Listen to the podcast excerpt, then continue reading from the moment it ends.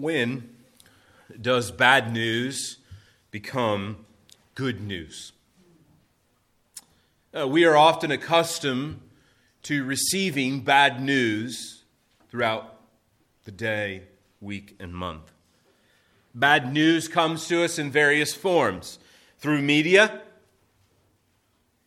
cable news networks, the sky is falling. There you go, you don't have to watch it anymore. Through medical professionals, you have this disease. This is wrong with you. Perhaps through family. I'm leaving you. Through children, I don't believe in your God. Through work, we've had to make some cutbacks. So unfortunately, we're going to have to lay you off. But when do these bad reports actually become good? Take, for example, the news you might receive through a medical professional. You have cancer, but it's treatable. Sometimes with really, really bad news, like you have cancer, comes the sort of sweet, encouraging news, but we can treat it. In fact, sometimes we can't truly appreciate the good news unless we've been told the bad news. Most of us this morning, if we've never battled something like cancer, really don't have a feeling sense of hearing from a doctor, it's treatable. Many of us haven't faced some terminal illness where we've received the good news, but you won't die. Sometimes, in order for good news, well, to be good, there has to be some bad news that goes along with it. And friends, in our passage this morning, Paul gives us some really bad news. Paul gives us a tremendously bad report on the human race. Terrible news. We are dead. But comes with this bad news some tremendously good news. This bad news is central to the Christian faith. Christians for 2,000 years have been honest about themselves in reporting this really bad news. We've never sought to clean up this bad news, kind of spin the story a little bit to make ourselves look better. No, faithful Christians over the centuries have continually told this bad news about ourselves, that we are dead in our sin.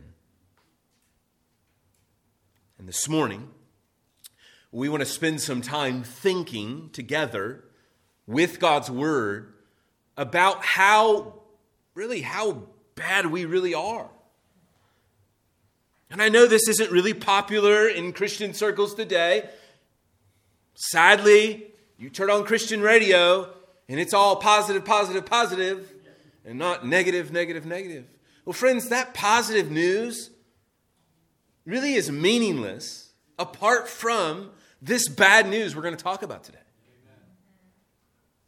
And so if you're accustomed in your Christianity only to hear good news all the time, well, let me wake you up and sit you up as we consider what the Bible has to say about you and me.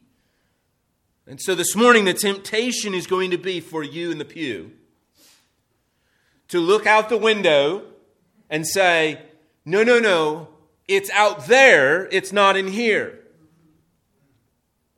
And Paul's going to Get your gaze back on the Word. And he's going to say, no, the problem isn't out there. The problem is in here. But then you'll equally perhaps be tempted to say, oh, Pastor, I know how evil I am. I know how deep my sin runs. And you might be tempted this morning to despair, to discouragement. And so I hope to offer you a word of hope that with this bad news comes some tremendously good news. Well, Paul began this letter of Ephesians with praise to the triune God, praising Father, Son, and Spirit for the work of redemption. And he has moved from giving praise to God to then giving thanksgiving and prayer. He prayed that the church in Ephesus would know God better, that they would know and grasp the rich blessings that they have in Christ. He wanted them to know also the greatness of God's power. He did not want them to lose sight of how awesome and mighty God is. He prayed that they would be able to grasp the greatness of God's power displayed through the resurrection of Jesus Christ. He wanted them to contemplate and think. That's what we ended with last week. And as you look at your Bible, you'll see that we're beginning a new chapter. And oftentimes it's deceiving. You see new heading and a new chapter. You think, well, Paul's kind of moved on. He's going on to something else now. He's done with the prayer. And that would be terribly wrong for us to think that. If you look at your Bibles at verse 1, there's the word "and" there. There's a conjunction, meaning that Paul isn't done talking about the greatness of God's power. Now, the first example that Paul gives of God's great power is the resurrection of Christ. But then in verses 1 through 10, Paul goes on to say, not only is God's power displayed tremendously through the resurrection of Christ, but God's power was also made evident when he raised dead sinners to life. If you have your Bibles open, look there at verse 5 in chapter 2. You'll see this is the main exhortation or the main word, that even when we were dead in our trespasses and sin, God made us alive together with Christ. That's the main idea of the text, that while we were dead, God was able to create life where there was spiritual death. And so this week, what we're going to do is sort of take some time over the next 3 weeks and consider this passage. But I just want to see the sweeping view really quickly of Ephesians. I want you to kind of set this verse within the context of this letter. My hope, though we're going kind of verse by verse, that you get a sense of the overarching sweep of the book. And so Paul's praying that they would know the greatness of God in the resurrection of Christ. He prays that they would know the greatness of God, the power of God in their own lives. He would go on in chapter 2, verses 11 through the end of chapter 2, to put on display and say God's power is not only at work in you individually, but also corporately, uniting you together in one body. It takes tremendous power to break down decades and centuries of racial division. And as we'll see in chapter 3, that God's power is put on display through the local church.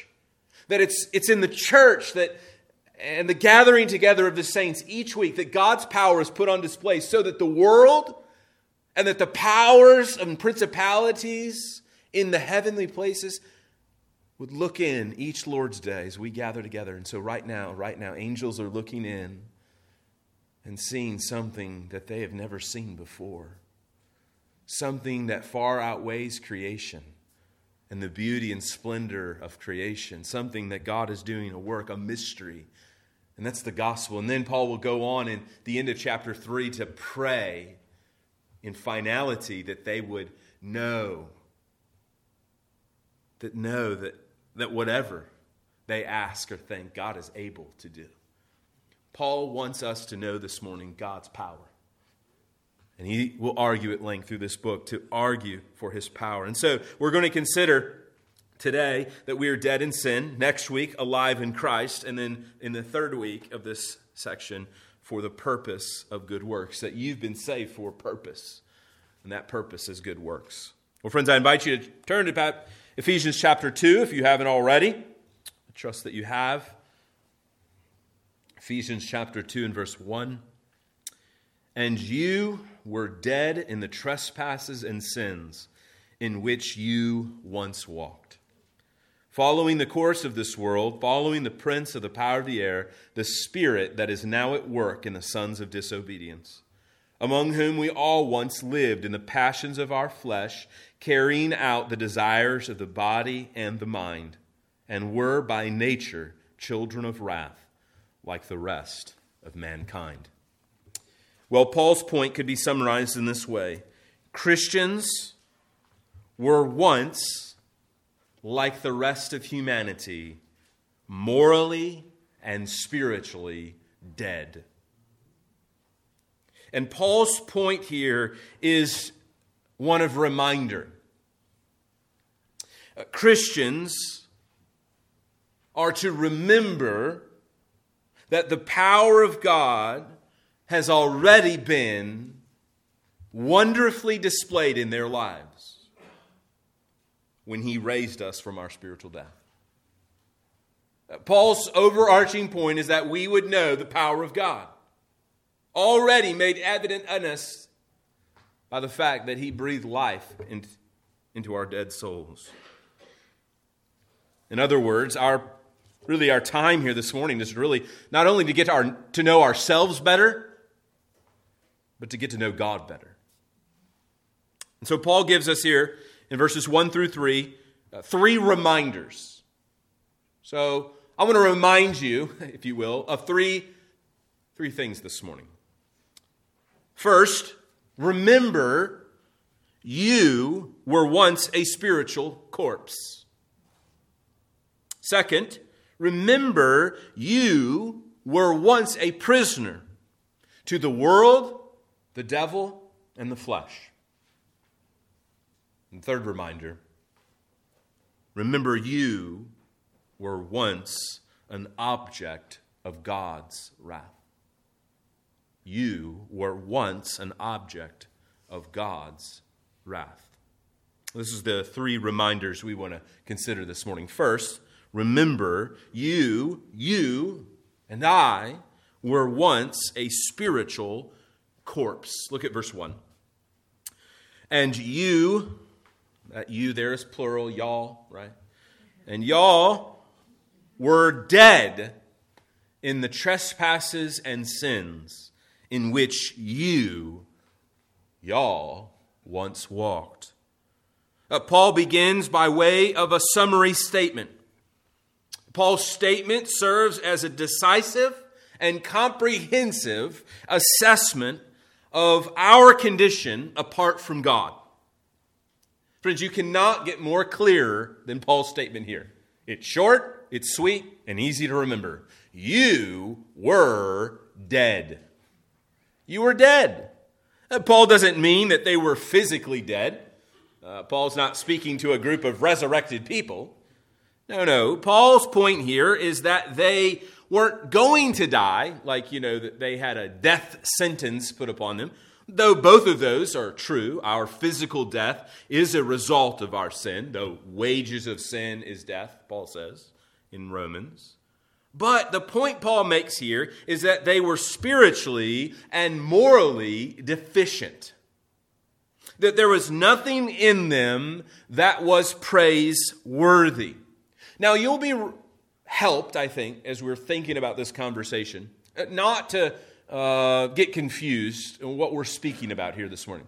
The reason why I wanted you to read together the statement of faith on man, because it helpfully does two things. First, it clarifies that all humanity, every human race, is worthy of honor and dignity because they're created in the image of God.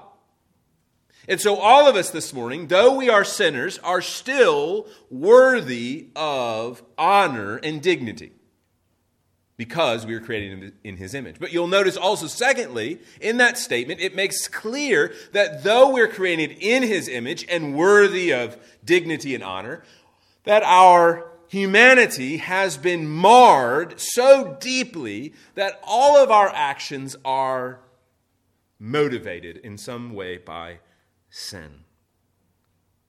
Therefore, as a result of our depravity, what theologians might label as our total depravity, in other words, that we are not a little bit dead, we're all the way dead, right? If you've ever been to a funeral, dead means dead, right? You wouldn't be at the funeral there if that person was half dead. No, they're dead. And so as a result of our deadness, we are unable to apprehend to God. We are unable to find our way to God. And no more than that dead individual in the casket is able to get out of the casket and walk. But this same word that Paul uses here, Jesus uses when he tells the story of the prodigal son. And I just think that it's a helpful illustration. A story that is well known to many of us, the story of the prodigal son. Even non-Christians know this story. In Luke 15, Jesus tells his disciples a parable about a son of a rich man. And this son takes his inheritance and goes and lives a licentious life, really just wasting his life in his lust of the flesh. And you'll recall when he returned home, there was a great celebration. The father threw him a big feast. What was lost was found. That's the point of the story. What was lost was found. And you'll be reminded what the father said. He said, "Bring the fattened calf and kill it, and let us eat and celebrate. For this my son was dead and is alive again. He was lost and is found." And this serves as an illustration for really who we are before Christ. We are dead. Morally and spiritually dead. But then there was change. He was made alive, and we were made alive. Before Christ, you and I were morally and spiritually bankrupt. Now, Paul's point isn't that we were as bad as we could be. Right? The Bible's clear that now we can be really bad, but many of us aren't as bad as we really could be. But I want you to notice here what he says. Notice why we were dead. Look there at verse 2 again. We were dead in what? In the trespasses and sins in which we once walked. Paul uses that word walk there to really mean that our lives were characterized by sinful living. Now, the word trespass means a willful rebellion against the command of God, that we willfully rebelled against God. And we often use that helpful definition of sin, that sin is living life our own way rather than God's way. And all that we do, and all that we say, and all of our actions, they are infected by our sin. And fundamentally, when we sin, we are rebelling against God. Now, we might sin by hurting another person. We might use words and harm them. We might physically harm another person. But all of that, the Bible says, is ultimately an act of rebellion against God. This is what Paul says we're forgiven of, our trespasses and our sins. And I want you to notice also what Paul says in this verse. If you pay attention to the details, it's helpful. Look again at verse 2, or verse 1. And you, let me emphasize there, were dead in your trespasses, in which you once walked. Now, Paul didn't have to say that twice, but he wants to be clear that this indictment is a result of your own actions. No one has made you sin. No one forced you to it. You're not going to go before God and say, my friend made me do it. Or it's my parents' fault. No. It's yours. Sin clings to you because it's yours. It's yours. Our spiritual death is universal, Paul will say, throughout all of humanity. This is what we heard earlier reflected in Romans 3, which was a quote from the Old Testament Psalms. The psalmist says that the fool says in his heart, there is no God. He goes on to say that they are all corrupt. They all do abominable deeds. There is none who does good. Now again, that doesn't mean that we can't do good, but it does mean that at the end of the day, we are sinners. And friends, this morning, if you've gathered with us, in this room, there is only one group of people broken into two parties. All of us are sinners this morning. Everyone in this room is a sinner. This is the Bible's indictment of us. But there are two groups of sinners in this world. There are repentant sinners and unrepentant sinners. There are those who are repentant, and repentance means fundamentally to be honest and agree with God in this assessment. Repentance begins with confession. God, I agree with this statement. I know I am dead apart from you. One of the most striking pictures of our spiritual deadness is in Ezekiel 37. God takes Ezekiel out to this valley filled with dry bones. It looks as if a massive army was just poof, atomic bomb was dropped on it. And throughout the valley laid not rotting corpses, not men half dead, but bones. The hand of the Lord was upon me, Ezekiel says, and he brought me out in the spirit of the Lord and set me in the middle of the valley, and it was full of bones. And he led me around among them, and behold, they were very many on the surface of the valley, and behold, they were very dry, right? There was no life in them. We're not going to put them back together like a puzzle. And no more could these bones put themselves back together again. Can you and I put ourselves spiritually back together again? Dead means dead. Universally and completely unable to save. Our inability to save ourselves is inherent in the gospel of Jesus Christ. We must have someone else act upon us. This is why Paul will argue in a few verses later that we are saved by grace and not by works. Because we are spiritually dead. We are corpses rotting. And brothers and sisters, as we reflect on this, on who we were before Christ, it is meant to induce humility in us. We, of all people, knowing who we really are, should be the most humble people.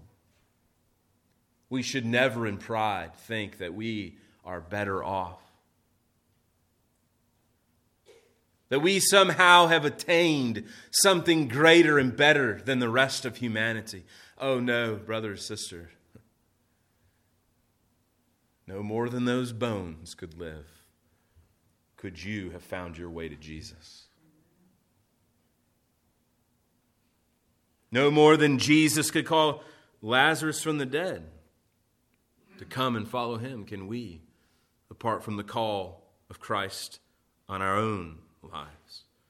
Paul's point, I think, is to give us hope, to remind us of how far we've come by the power of God. If we truly believe this, we have hope. And I just want to note a sense of contrast here that Paul sets up. Look again at verse 1. And you were dead in the trespasses in which you once walked, This is who you were. Now look at verse 10. For we are his workmanship, created in Christ Jesus for good works, which God prepared beforehand that we should do what? Walk in them, in these good works. This is who we are now. A new creation, no longer dead but brought to life. This is a powerful display of God's ability to take rebels and transform them into sons of God. And brothers and sisters, this is the hope that resides in us. That if he is able to deliver us from our dead state spiritually, well, friends, he is able to deliver us from any temptation and trial that is before us. Paul reminds us that we were once spiritual corpses, dead in our sin. We needed God to act if we were to be delivered from our spiritual death. Well, Paul goes on in verses 2 and 3 to remind us, secondly, he says, remember, you were once a prisoner to the world, the devil, and the flesh. Look at what he says there in verse 2. That we were following the course of this world, following the prince of the power of the air, the spirit that is now at work in the sons of disobedience, among whom we all once lived in the passions of our flesh, carrying out the desires of the body and the mind, and were by nature children of wrath. We were, as one pastor helpfully articulated, we were prisoners held by three guards. Guard number one, the world. Guard number two, the devil. And guard number three, our own flesh. Paul's point. Those are some really big and strong guards. And you aren't able to get free from them apart from the power of God. First, he says that we were a prisoner to the world. We were held as a prisoner of the world. We used to follow the world. It's funny to think that we're often innovators in our lives. We're not innovating anything. We're just doing what the world does. And sadly, many of us, even as Christians, don't really realize and recognize how much of the world is still in us. As part of our sanctification is stop doing dumb things the way the world does them. And growing in grace. And doing it the way the heavenly kingdom does it. Well, the Bible is so clear, though, for us that at the end of the day, all of us are followers of something. Of someone. We are either followers of Jesus or we are followers of this world. And as sinners, we are like sponges. We soak up this world. We soak up the attitudes, habits, and lifestyles of this world. And we take them, embrace them as our own. Take any one of us. Whether it be in our current American culture or some other culture, you plant us in that culture, and before long, we'll start acting just like the world. The world is all the systems that are at work to rebel against God. This world, and all of its systems, and all of its power structures, are against God. Even our own culture. And frankly, no culture in this world is immune to the infectious nature of sin. There has never been a culture that has not been infected by sin. This is what John helpfully tells us in 1 John. Do not love the world or the things in the world. For all that is in the world, the desires of the flesh and the desires of the eyes and the pride of life is not from the Father, but is from the world. You can't get a more helpful, I think, clear picture of what the world is. Sensual, lustful, and prideful. And brothers and sisters, if you've been paying attention to the news this week, we've saw this played out so clearly with with this whole scheme and scam with college admissions. The rich and powerful doing what the rich and powerful do, right? Trying to buy their way into greater wealth and greater power. Friends, that's the world we live in. I'm often amazed by Christians who are surprised by sin. And friends, we shouldn't be surprised by the sin this world has. It is not quite surprising. But Paul says that we were once held captive by this world. We wanted to be all that this world wanted us to be. We wanted to embrace all that this world offered for us. But more than that, we see here secondly, that we were not only a prisoner held captive by the world, but we were a prisoner held captive of the devil. Friend, before Jesus, you were a follower of Satan. That's what the Bible says. Look again at verse 2. He says that we were a follower of the prince of the power of the air, the spirit that is now at work in the sons of disobedience. Now, Paul here is referring to the devil, the prince of the power of the air. This is Jesus will often use this language. This is Old Testament language pointing to the devil. And before Christ rescued us, we wanted to follow Satan. We were Satan followers, plain and simple. Jesus says that Satan was your daddy. And you wanted to do whatever you could do to please him. At the end of the day, this is what the Bible says. Now, this doesn't mean, again, that we acted in the most rebellious ways we could have acted. But one single act of rebellion is a reflection of who we are as a follower of Satan. Paul will use this same illustration or point in Ephesians 5. Therefore, be imitators of God as beloved children. In other words, act like God's children. Be holy as he is holy. What we were before Christ was we were acting just like our father Satan. We wanted to be like God just as Satan wanted to dethrone the Almighty. This is expressed in our sinful behavior when we want to live life our own way rather than God's way. This, for example, is what Paul argued in Romans 1 when he wrote, "For the wrath of God is revealed from heaven against all ungodliness and unrighteousness of men, who by their unrighteousness suppress the truth. For what can be known about God is plain to them, because God has shown it to them. For although they knew God, they did not honor him as God or give thanks to him, but became futile in their mind, and their foolish hearts were darkened." Friend, this is the measured result of our willful rebellion against God, expressed in following the prince of the power of the air, the spirit that is now at work in the sons of disobedience. We were sons of disobedience, sons and daughters of disobedience.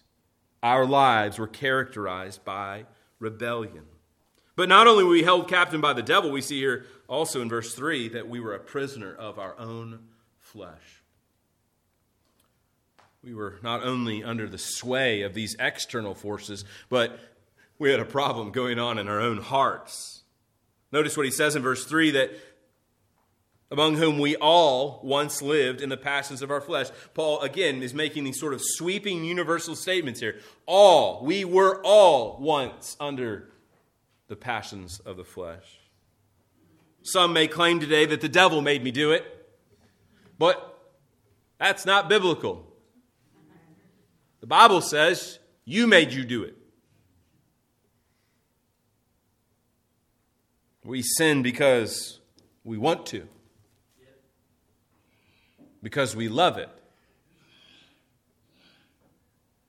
Jesus says that men love the darkness more than the light, because their deeds are evil. Because our hearts are evil, we want to do evil things. And brothers and sisters, that is so much as true of me as it is of you. Our sin nature was so pervasive that it took over, that we wanted to do every bit of sin that we did. We feasted on the meals of our flesh and every one that it cooked up. Our flesh, Paul says, is corrupt. It is broken, and it is bent on sin.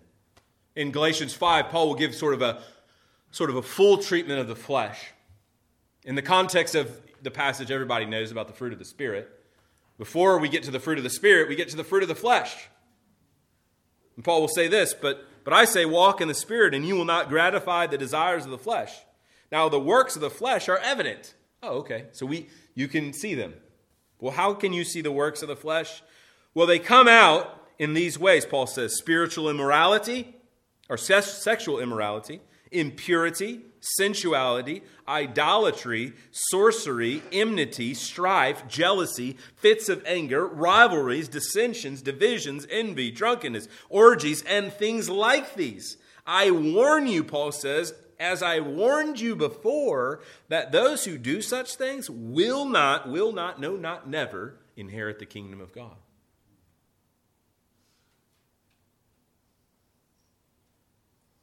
That litany of moral brokenness is what Paul says here is what was driving us.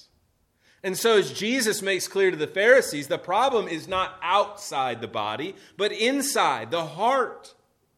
Our hearts are broken. They are corrupt. We need, therefore, new hearts, new desires. So the Christian gospel is not a behavioral modification system whereby through doing good deeds, we become more righteous. Rather, what the gospel of Jesus Christ is a righteousness that is given to us that is not our own. The righteousness of Jesus Christ that we receive by faith. We believe that God gave it to us. Friend, this morning, if you're not a Christian, this is what the Bible says you are. This is how you live. You might think you're in control of your life. You might think you're a free-willed person. Oh, the Bible is so clear. Our wills are not free. And I may not know you this morning, but the Bible knows you. And it knows you really well. You are held captive by these three prisoners. They keep you from knowing God. They keep you held captive, feeding you along, telling you the lie that sin will bring joy and happiness, but instead delivers you to misery and pain. The only way you can turn from your sin and be freed from them is through Jesus, by crying out to Him and asking Him to save you from yourself. At the end of the day, the gospel of Jesus Christ is not only being saved from God's wrath, but being freed from ourselves, from the tremendous mess of a life we've made. Brothers and sisters, these were evil taskmasters. Why? Why would you return to them again? And I know I use this illustration often, but it is so helpful. You'll be reminded when the Israelites were freed from slavery and headed out of town that they had a problem. They had a rear view mirror problem.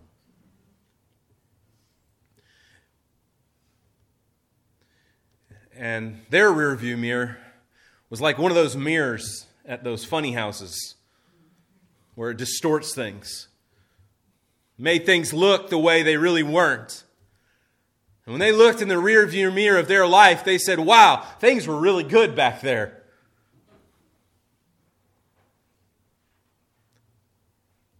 And sometimes in our lives, we do the same thing.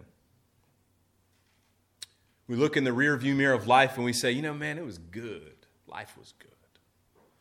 Fool, life was not good. You were a slave, a prisoner to this world, a prisoner to the devil, a prisoner to your own evil flesh. Brother, sister, if God delivered you, why would you go back?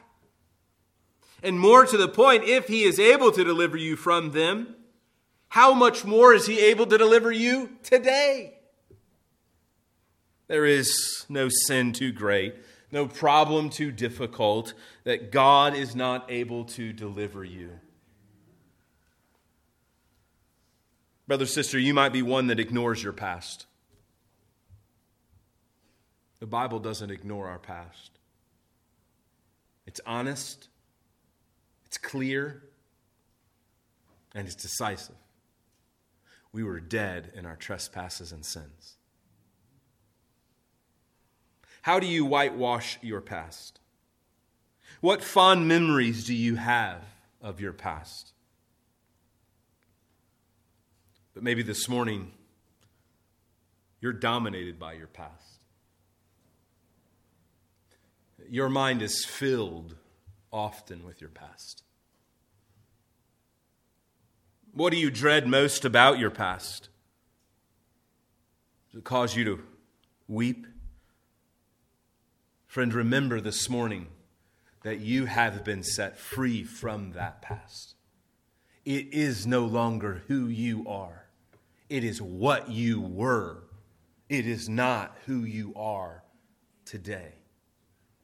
You have been forgiven of all of your trespasses and sins. All means all. Live in the joy that is of salvation, not dwelling and being dominated by the past. Well, let's look briefly at this final point, and it will be brief. Remember, you were once an object of God's wrath. Paul says here in verse 3 that we were doomed to destruction. That we were on a fast train, right, to hell. We were following something, and that following was leading to a destination point, right? If you're following somebody in the car, right, you're going somewhere. There's a reason you're following, because you're trying to get to the destination. Well, friend, when we were following the world, when we were following the devil, when we were following our flesh, it had a destination in mind. And it was an eternal hell apart from God. Paul says that we were by nature children of wrath, like the rest of mankind. Not only was it our nature to sin, but our actions resulted in wrath. Whose wrath? God's wrath, right? That's Paul's idea here. Notice here the parallel between sons of disobedience and children of wrath. We were not children of grace, not children of the Father. We were children of wrath. Because of our sin, we were under God's just judgment of sin. Our sin deserves God's judgment. And some may think this morning, well, my goodness, you've said I'm not as bad as I could be, and I've not done anything, really salacious or heinous.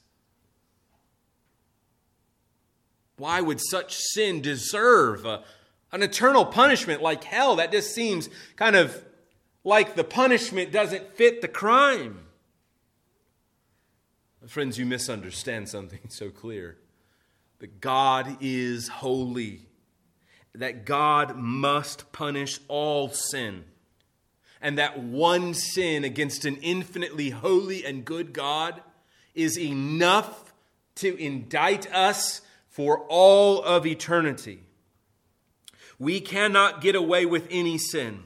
And frankly, God would cease to be God if he didn't deal with it. Honestly, I think it would be quite pitiful to worship a God who can't deal with sin. No, our God does deal with sin. As the author of Hebrews reminds us, it is a terrifying thing to fall into the hands of the living God. Brothers and sisters, this was us. And trust me,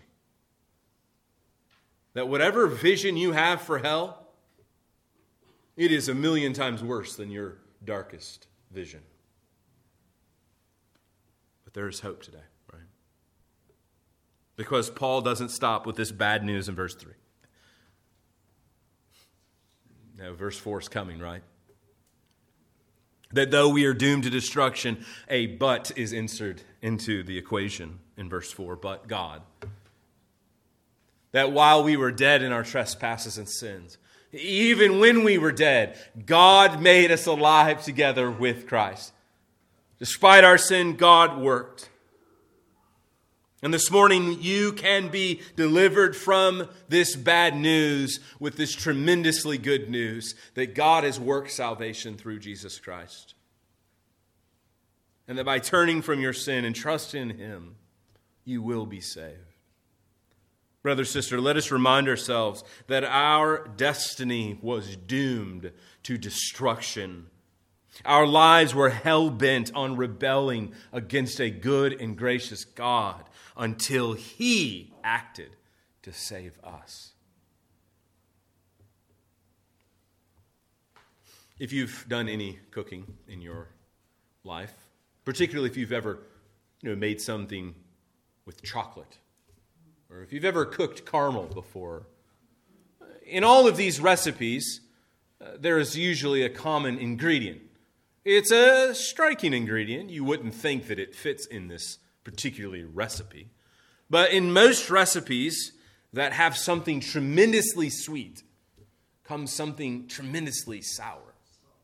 Usually, in most of these recipes, there's a small amount of salt that's added to them. Why? Well, because that salt, as it enters the palate, will awaken your taste buds so that you can truly experience the sweetness of the chocolate or the caramel.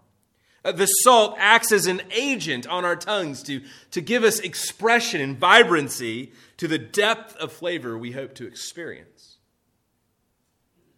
And Paul here gives us salt. He gives us salt so that we can truly savor the sweetness of salvation through Christ, our Savior.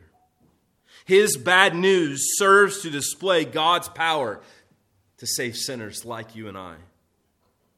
And before Christ saved us, we must remember we were nothing but rotting corpses, dead in our sin. That we were doomed to destruction because we were following this world, the devil, and our flesh. But thanks be to God, this is who we once were. You were means you aren't anymore.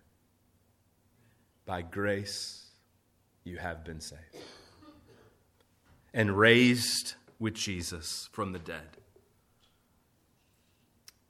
Brother, sister, have joy this morning in that truth. Let's pray.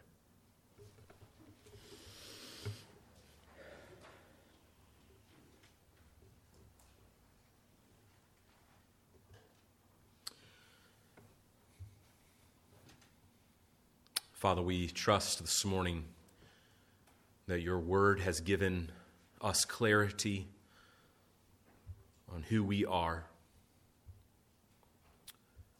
sinners in need of a Savior, that we were once your enemy, but that now we've been welcomed to your table. We trust we are undeserving of your grace and mercy and love. Remind us afresh today of who we once were, that we might enjoy the salvation we now have through Christ our Lord. It is for your glory and our eternal good we pray. In Christ's name, amen.